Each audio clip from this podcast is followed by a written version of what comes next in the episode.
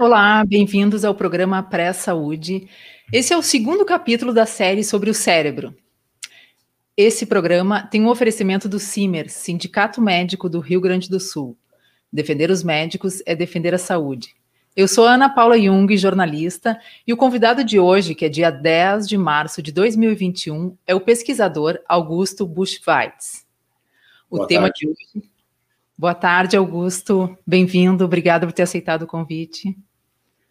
O tema de hoje é o hábito da leitura e a aprendizagem em tempos de pandemia.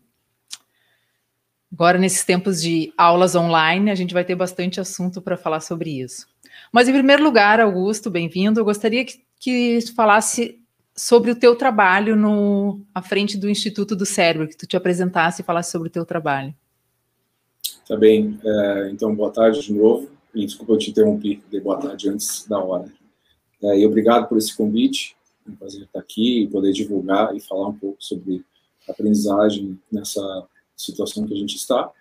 Uh, aqui no Instituto do Cérebro e na Faculdade de da Escola de Ciências da Saúde da PUC, nós temos projetos voltados para alfabetização e desenvolvimento. Né? Então, a gente estuda crianças em idade de alfabetização, crianças com transtornos de aprendizagem, né? e, mais recentemente, temos voltado também o nosso trabalho com, como parte de um grupo mundial de cientistas da leitura, que uh, está é, centralizado no Haskins Laboratories dos Estados Unidos, e a gente tem feito um esforço mundial, incluindo a América Latina, para lançar o Grafogame, que é um jogo que ajuda na alfabetização de, de crianças, e tem já em mais de 30 é, diferentes idiomas. Então, nossa, nossa pesquisa envolve neuroimagem, desenvolvimento, né, entender as bases cerebrais da leitura e das crianças com dificuldades de leitura, mas também uh, temos uma ponte uh, com a aplicabilidade, com a sala de aula, com o desenvolvimento de instrumentos uh, para a escola e para a aprendizagem. Esse game, o Grafogame. Isso, exatamente, Grafogame com PH. Ele está disponível em todas as App Stores de qualquer smartphone ou tablet. E em computador, ele pode ser usado em computadores Windows. E, e é voltado para crianças de que idade? ele pode ser usado por crianças de 4, 5 anos até 9 anos. Uhum. Sinceramente, na, inclusive nessa situação de pandemia, em que há uh, documentado pelo mundo todo um grande atraso no processo de alfabetização, e no Brasil não deve ser diferente. Né? Ele pode ser usado tanto com crianças uh, na pré-escola, né? porque ele realmente ele tem uma gradação, né? ele começa com vogais, com consoantes, com exercícios mais simples e brincadeiras mais simples, e vai evoluindo para sílabas, sílabas mais complexas e depois palavras. Então uhum. tem uh, uma faixa etária diversificada aí para poder jogar o jogo. E é divertido, né? As crianças gostam. Sim, ele, ele é um jogo bastante atrativo, ele surgiu na Finlândia já há bastante tempo, né? E a partir da Finlândia e de um esforço do Ministério da Educação da Finlândia, ele foi levado para países da África, por exemplo, e uh, também existe na França, Estados Unidos, Inglaterra, China, Espanha, aqui na América Latina agora existe uh, no Brasil, no Chile, na Argentina, está se preparando para lançar. Então ele, uh, além de ter um componente de aprendizagem interessante, de ajudar a criança a aprender a relação entre letras e sons, ele tem uma interface e uma configuração muito divertida. Realmente, assim, as crianças gostam muito de jogar. O protocolo do jogo, é, quando a gente faz pesquisa com ele, é de 10 a 15 minutos por dia, mas uh, e normalmente a questão não é fazer a criança jogar 10 minutos, é ela parar de jogar com 15 minutos, uh, né, quando está participando de pesquisa. No, no, caso de usar pelos pais na escola, daí o uso é mais livre. Uhum. Mas é bastante divertido, tem uma interface bem, bem interessante. Bom, eu queria que, começar perguntando sobre o tema da, da nossa entrevista, né? Como desenvolver o hábito da leitura em crianças, justamente nessa geração que é absolutamente digital? É um, é um desafio, né? É, eu acho que, primeiro, é, a leitura não precisa ser pensada a partir tão somente do papel, né? Eu acho que não, uhum. não faz mais sentido se pensar que hábito de leitura tem que ser com um livro em papel, ele pode ser com com é, esses uh, dispositivos de leitura digital. Né? Eu mesmo uh, já me acostumei, já há muito tempo não compro mais livros em papel.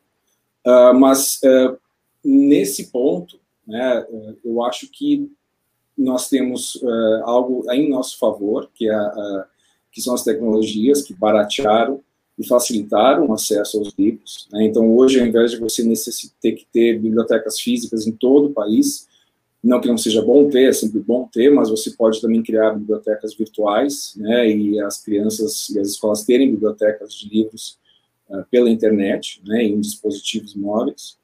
Mas o hábito da leitura, é, eu acho que para responder mais diretamente essa questão também, uh, é importante a gente pensar ele do ponto de vista do que é, se constitui formar um leitor, ensinar uma criança a ler, porque o hábito não vai se formar a despeito de uma boa alfabetização.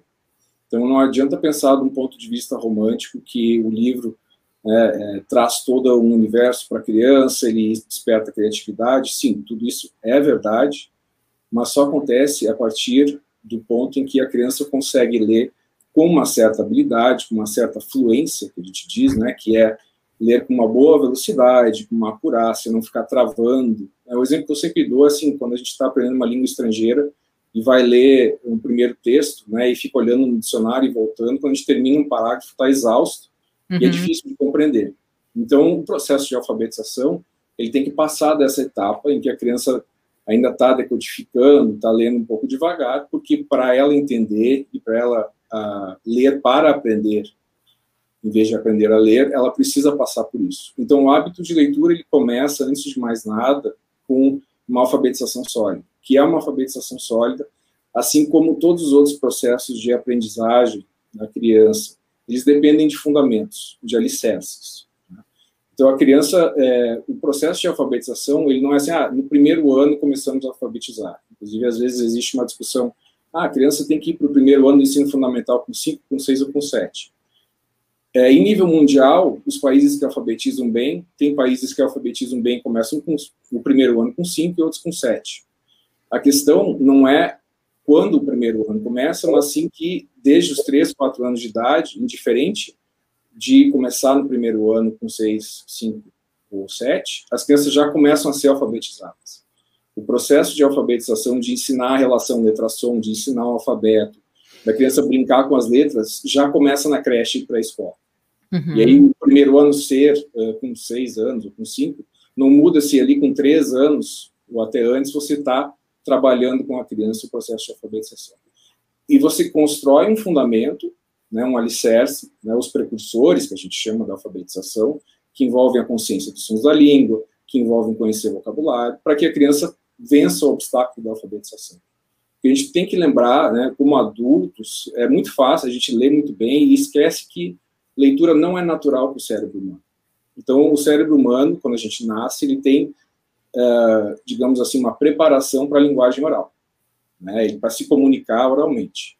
Aprender a ler não é natural para o cérebro humano. Ele vai precisar, inclusive, inclusive, se alterar, se modificar, e precisa de instrução. Né? Você não aprende a ler sozinho e com mágica. Né? Você aprende com instrução. E essa instrução ela tem que ser construída. Então, o hábito de leitura ele vai se formar a partir do momento que você alfabetiza bem a criança, em primeiro lugar, para que ela leia com fluência, ela, a leitura se torne prazerosa e não um motivo de uh, dificuldade, de estresse ou de ser chacota né, na sala de aula. E, claro, depois você tem que construir uh, com a criança um hábito de ler livros, ler histórias, trazer para a criança, ela tem que ter acesso a bibliotecas. Tudo isso é uh, faz parte do processo, mas ele é um processo que não começa se você não uh, coloca o alicerce. Né?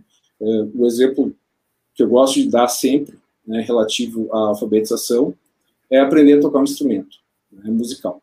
Então, é, o, qual é o objetivo da criança quando ela vai tocar o piano? Claro que eu quero que ela toque uma sinfonia, que ela leia a partitura e toque muito bem.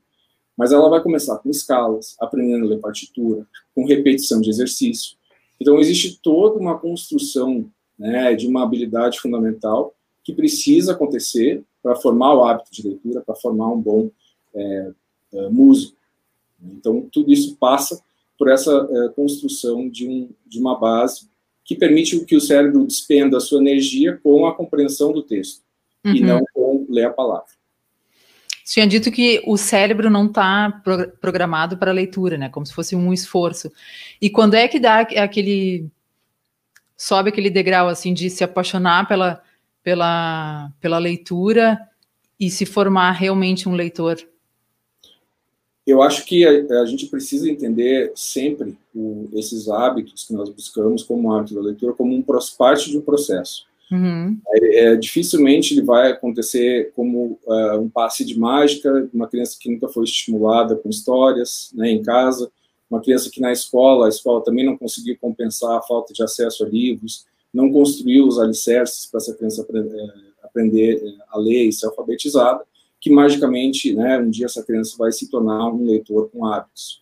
Então você precisa construir um processo que aumenta as chances de mais crianças terem hábito de leitura e gostarem de ler. Né? Eu sei que às vezes isso parece cínico e duro quando a gente fala em probabilidades e chances. Ah, não, mas eu quero que todas as crianças leiam. Eu também quero, todos queremos isso. Mas a gente tem que pensar do ponto de vista do processo de alfabetização, o que a evidência científica mostra claramente que ajuda a criança a vencer esse primeiro obstáculo. E por que, que é um obstáculo nesse sentido? Porque o nosso cérebro não está programado para ler.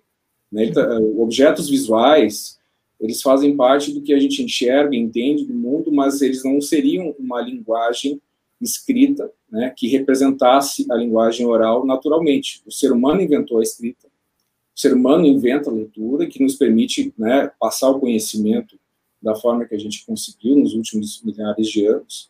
E quando o ser humano inventou isso, ele também precisou inventar uma maneira de ensinar como continuar a reproduzir e a entender o que está no papel. E o cérebro, o cérebro se adapta, isso acontece.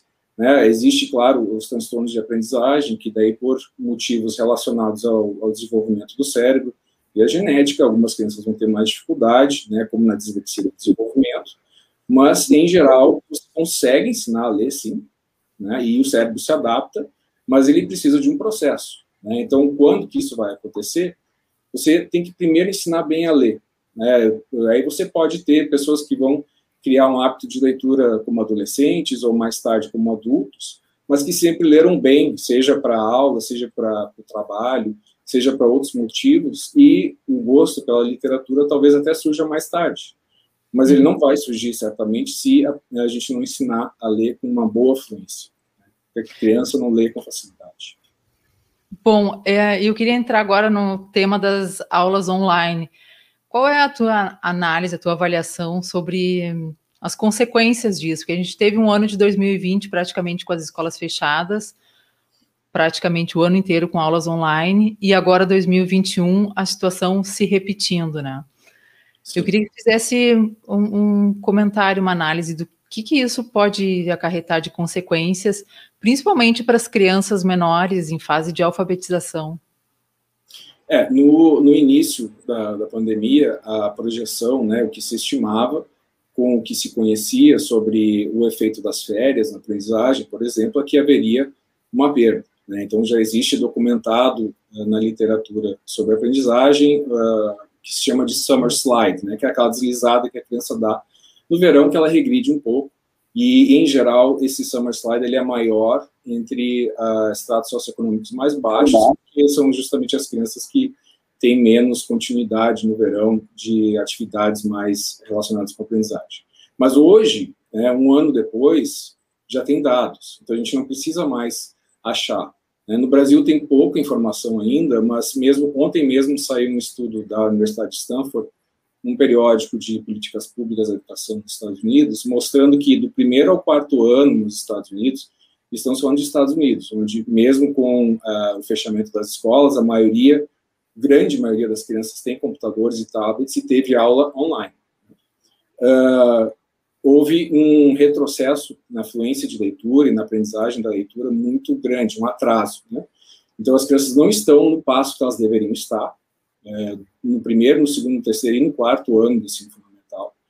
As aulas agora estão né, é, voltando para um é, modo mais híbrido nos Estados Unidos, que está ajudando com a recuperação, mas que ainda não compensou a perda.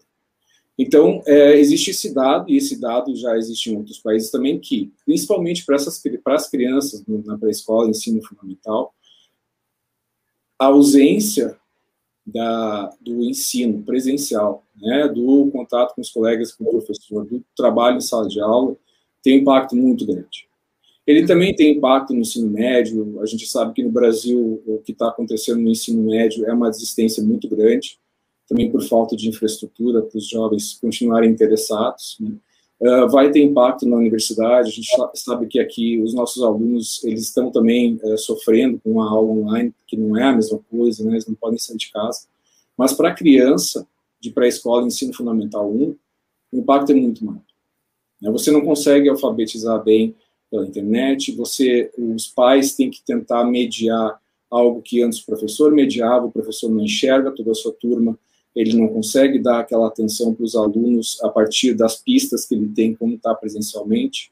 Ele tem que depender né, de uma interação pela internet, que às vezes, é, enfim, às vezes não, não traz a mesma quantidade de informação de uma interação pessoal, em, em pessoa. Uhum. Então, o impacto já se sabe que vai ser grande, está sendo grande, nos diferentes níveis. Mas, claro que é melhor ter aula online ou híbrida ou de alguma forma do que nada.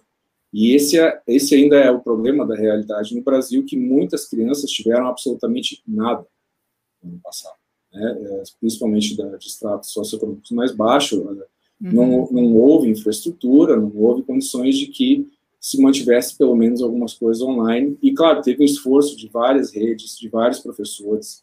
A gente sabe que muitos tentaram fazer um mínimo, mas é, existem situações em que as crianças passaram um ano sem aula.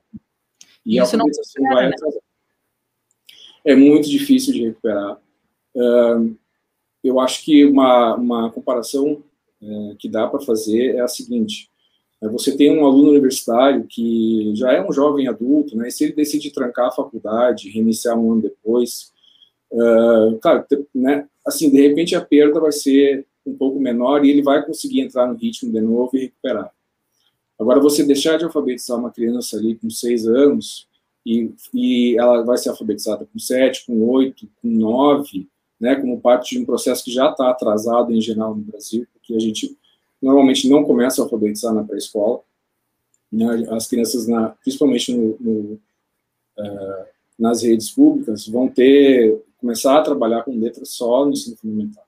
Então, um processo que já está um pouco atrasado atrasa mais ainda, ele é mais difícil de recuperar nessa faixa etária, porque ela é uma faixa etária ideal né, para você trabalhar a alfabetização e ensinar a criança a ler, porque com 8, 9 anos, os pares, né, as crianças que têm, uh, estão tendo né, um ensino adequado, elas já estão lendo bem, elas já conseguem ler histórias, né, já vão começar a ler pequenos livros. Então, a diferença começa a ficar grande, o atraso também é grande, porque você pensa tudo que a criança não está lendo porque ela não consegue, são todas situações de oportunidade de aprendizagem que ela não está tendo. É um livro é sempre uma oportunidade de aprendizagem. Além disso, acho que causa uma desmotivação também, né? Certamente. Né? A criança tem um alcance de atenção mais curto, né? então é, todo mundo sabe que é mais difícil segurar a atenção de uma criança de 5 anos, de 7 anos, do que um adolescente ou de um adulto. Já é difícil segurar de um adolescente ou de um adulto, às vezes, na internet. Né? Sim, então, eu quero, justamente, eu quero justamente perguntar se tem um tempo ideal para aula online para uma criança em fase de alfabetização, porque não, não parece viável assim replicar todo o tempo de aula presencial numa aula não. online, né? Então, não, certamente não consegue ficar 5, 4, 5 horas. Estudantes mais, de mais idade, talvez isso seja mais viável, né? É, é difícil falar em tempo ideal, porque uh, na realidade o que vai determinar quanto tempo mais uh, a criança consegue ficar vai ter relação, claro, com uh, as condições que ela tem, né, e alguém ajudando, ajudando a mediar né, em casa e a infraestrutura que ela tem, mas também com relação ao que está sendo feito. Né? Então, por exemplo, a gente sabe que uma criança consegue ficar assistindo um desenho por muito tempo, mas uma, uma aula não é um desenho. Uma aula ela necessita uma interação, ela vai ter momentos que exigem um exercício, né, que aí você precisa ter uma mediação de um adulto que vai, olha, tem que fazer assim, quando a criança erra, alguém tem que ajudar, enfim. Então, dizer qual é o tempo ideal é muito difícil sem qualificar essa mediação. Né? Tem alguém em casa ajudando, a criança está sozinha, que tipo de atividade, né, o professor está conseguindo interagir, ou é uma atividade que depende muito da criança, e aí quando depende muito da criança, uh, de, fica cada vez mais difícil quanto mais nova for a criança. Né? Uhum. mais nova, ela sempre precisa de mais mediação. Não que ela não vá se interessar, ela sempre vai se interessar, se for bem uma tarefa bem mediada e bem preparada, mas veja como isso é difícil para o professor. Né? Então, em momento algum aqui, eu acho que isso precisa ser entendido como alguém está sendo culpado, culpa do professor, culpa da família. As famílias não têm é, como é, mediar o tempo todo, né? os pais trabalham, é. Uh, os professores não conseguem, né, estão extremamente sobrecarregados. Então, eu acho que é mais uma questão de tentar fazer um pouco, né, que seja todo dia, que seja meia hora, uma hora, né, e, e qualificar esse tempo para que a criança não fique absolutamente sem aula e sem uh, alguma aprendizagem. Uhum. Bom, lembra... ficar cinco horas e não, não conseguir fazer nada. Uhum. Lembrando que esse programa tem um oferecimento do Simers. Minuto Simers. A atuação do Sindicato Médico do Rio Grande do Sul em prol das condições de trabalho e valorização dos médicos se reflete na promoção da saúde e em benefício da população. Defendemos um 2021 de mais proteção. Por isso, incentivamos hábitos e atitudes saudáveis, buscando qualidade de vida para todos. Simers. Defender os médicos é defender a saúde. Bom, voltando ao nosso assunto, tem a pergunta do Fernando.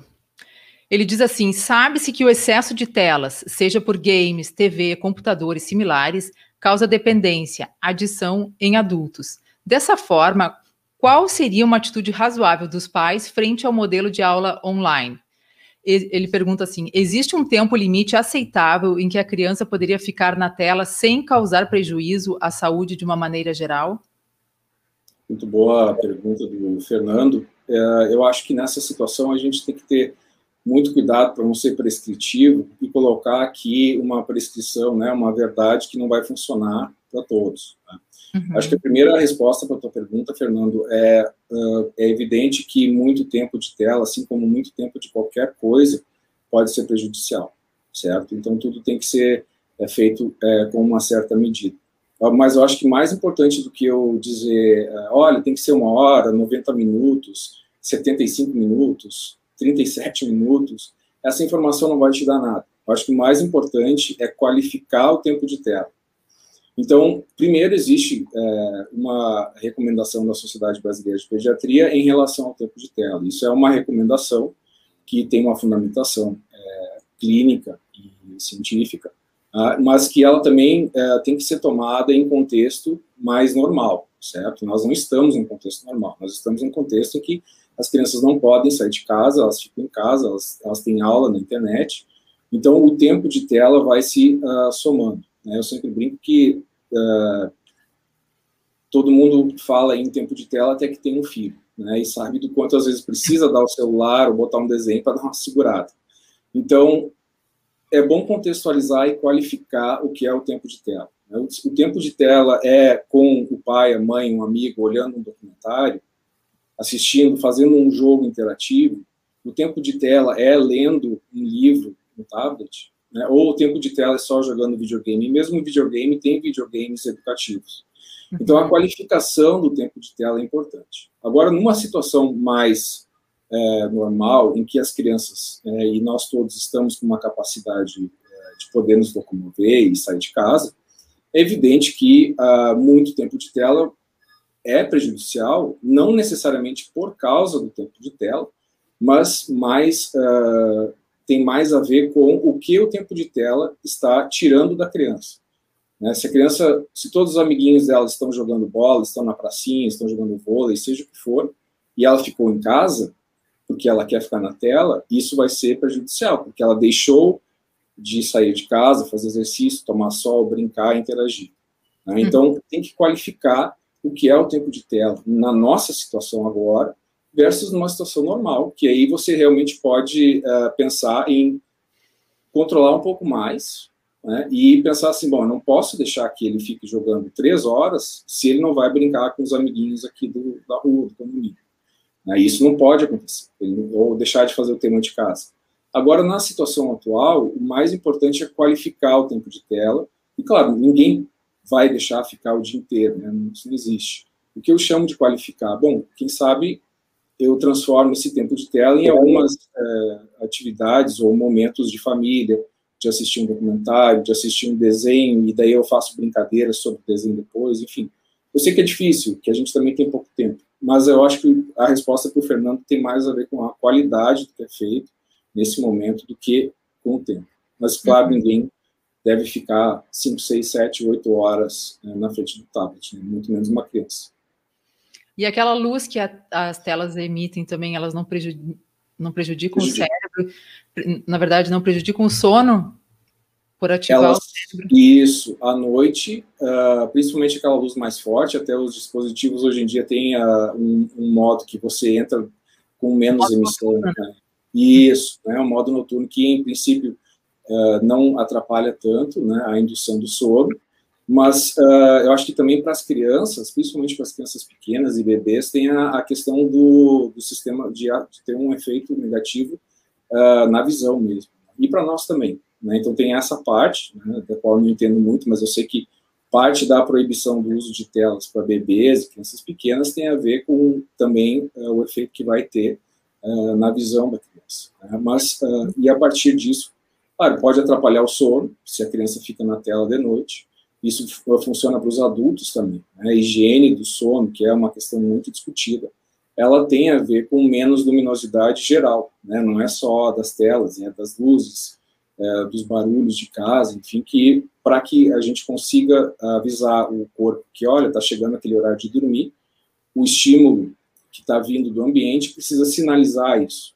Então, se a gente pensar no nosso corpo e como o nosso o cérebro está programado para dormir, ele está programado para dormir numa, é, digamos assim, numa situação do, né, do homem das cavernas, é que assim, o sol caiu, você já começa um processo de que o corpo está entendendo, o cérebro e o corpo estão entendendo que está escurecendo e chegando a hora de dormir, e 8, 9 horas da noite eu vou estar preparado, né? mas isso não acontece mais, nossa sociedade é outra, e então a gente precisa entender também essa parte. Mas principalmente eu acho que uh, uh, tem que cuidar também a questão do dano que pode trazer uh, aos olhos da criança. Uhum. Tem várias crianças, né, apresentando problemas de visão. Exatamente. Exatamente, por causa dessa proximidade, né? Inclusive, uh, mesmo como adulto, né, quando a gente faz alguma consultoria de postura e no trabalho, né, que fica muito tempo na frente do computador, uma das indicações que eu sempre recebi é você ter, é, tendo uma janela, né, de, de quando em vez olhar para a janela e mirar em objetos mais distantes, para uhum. você tirar o foco do próximo, de algo próximo para algo distante. Né? Então, só, é esse, só essa atitude já, já melhora um pouco. Ajuda, né? E ela, fazendo ela com alguma frequência ajuda bastante. Uhum. A Ângela manda assim: o aprendizado pelo ensino online é novo para alunos e também professores. Exatamente, acho que os professores estão se virando ao máximo, né? Exato. Eu acho que o, é, nesse sentido o Brasil talvez estivesse um pouco na, realmente na rabeira do que vem acontecendo em outros países, apesar de a gente já ter evoluído bastante, agora forçadamente evoluído. Né? Uh, o ensino à distância online uh, em nível uh, de graduação e universitário e de especializações, enfim, já é bastante difundido, né? e no Brasil também. Né? Vamos ser justos que a gente tem um sistema de ensino à distância de especialização e graduação bastante já é, conhecido e difundido. Agora, realmente, para ensino médio, principalmente para ensino fundamental e fundamental 1, não só não, não se tem muita experiência, como não é o ideal. Então, não se trata de um processo de adaptação para uma situação que, é, com alguns percalços, vai, na universidade, por exemplo, né, vai manter uh, o, o aluno né, engajado e, ele vai continuar, vai se perder tanto. Né? Então, você consegue, com a universidade, né, com as aulas online, manter um certo ritmo e manter o ano letivo. Uhum. São adultos. Agora, com uma criança em idade de alfabetização, não é só que a gente não estava preparado, mas não é o ideal. Então, não é uma situação para a qual você realmente pensaria em se preparar, a não ser algumas atividades adicionais, enfim, a substituição do ensino fundamental pelo online não é viável. A tua opinião é pela volta às aulas, assim que for possível? É, eu acho que uh, existem pessoas muito qualificadas para decidir o momento que isso pode acontecer, mas infelizmente a decisão ela também é sempre muito política. Tá? Mas do meu ponto de vista, eu acho que a escola tem que ser a primeira a abrir e a última a fechar. Uhum. Não foi o que aconteceu. Né? Nós, uh, por exemplo, aqui uh, abrimos outras uh, possibilidades de aglomeração antes das escolas, por N motivos, e, assim, não estou querendo aqui culpar ninguém, só apenas relatando o que aconteceu e que, na minha opinião, deveria ter sido uh, buscado que é primeiro a escola que vai abrir, principalmente a pré-escola e o ensino fundamental. Educação é, isso, né? Exato. E esses professores têm que estar na, na, na lista emergencial de vacina, eles têm uhum. que ser vacinados. Pré-escola e ensino fundamental, principalmente o público. Né? Então, o primeiro a abrir e o último a fechar, mas uh, Porto Alegre e o Rio Grande do Sul, nesse momento, uh, está numa situação que eu acho que nem os pais, eu acho, né, uh, minha opinião como pai também, que eu quero que meu filho volte para a creche dele, mas nesse momento eu não gostaria, uhum. porque os hospitais estão sobrecarregados e criança cai, bate a cabeça, quebra a perna, fica com bronquiolite no inverno. Então, para onde que vai essa criança agora? Um hospital lotado?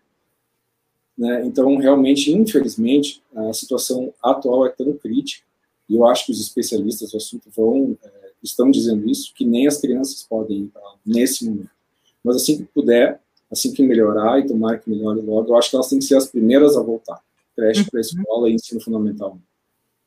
Bom, estamos nos encaminhando para o final do programa. Antes de eu te passar para dar um recado final, Uh, quero lembrar que esse programa tem o patrocínio do CIMER, Sindicato Médico do Rio Grande do Sul. Defender os médicos é defender a saúde.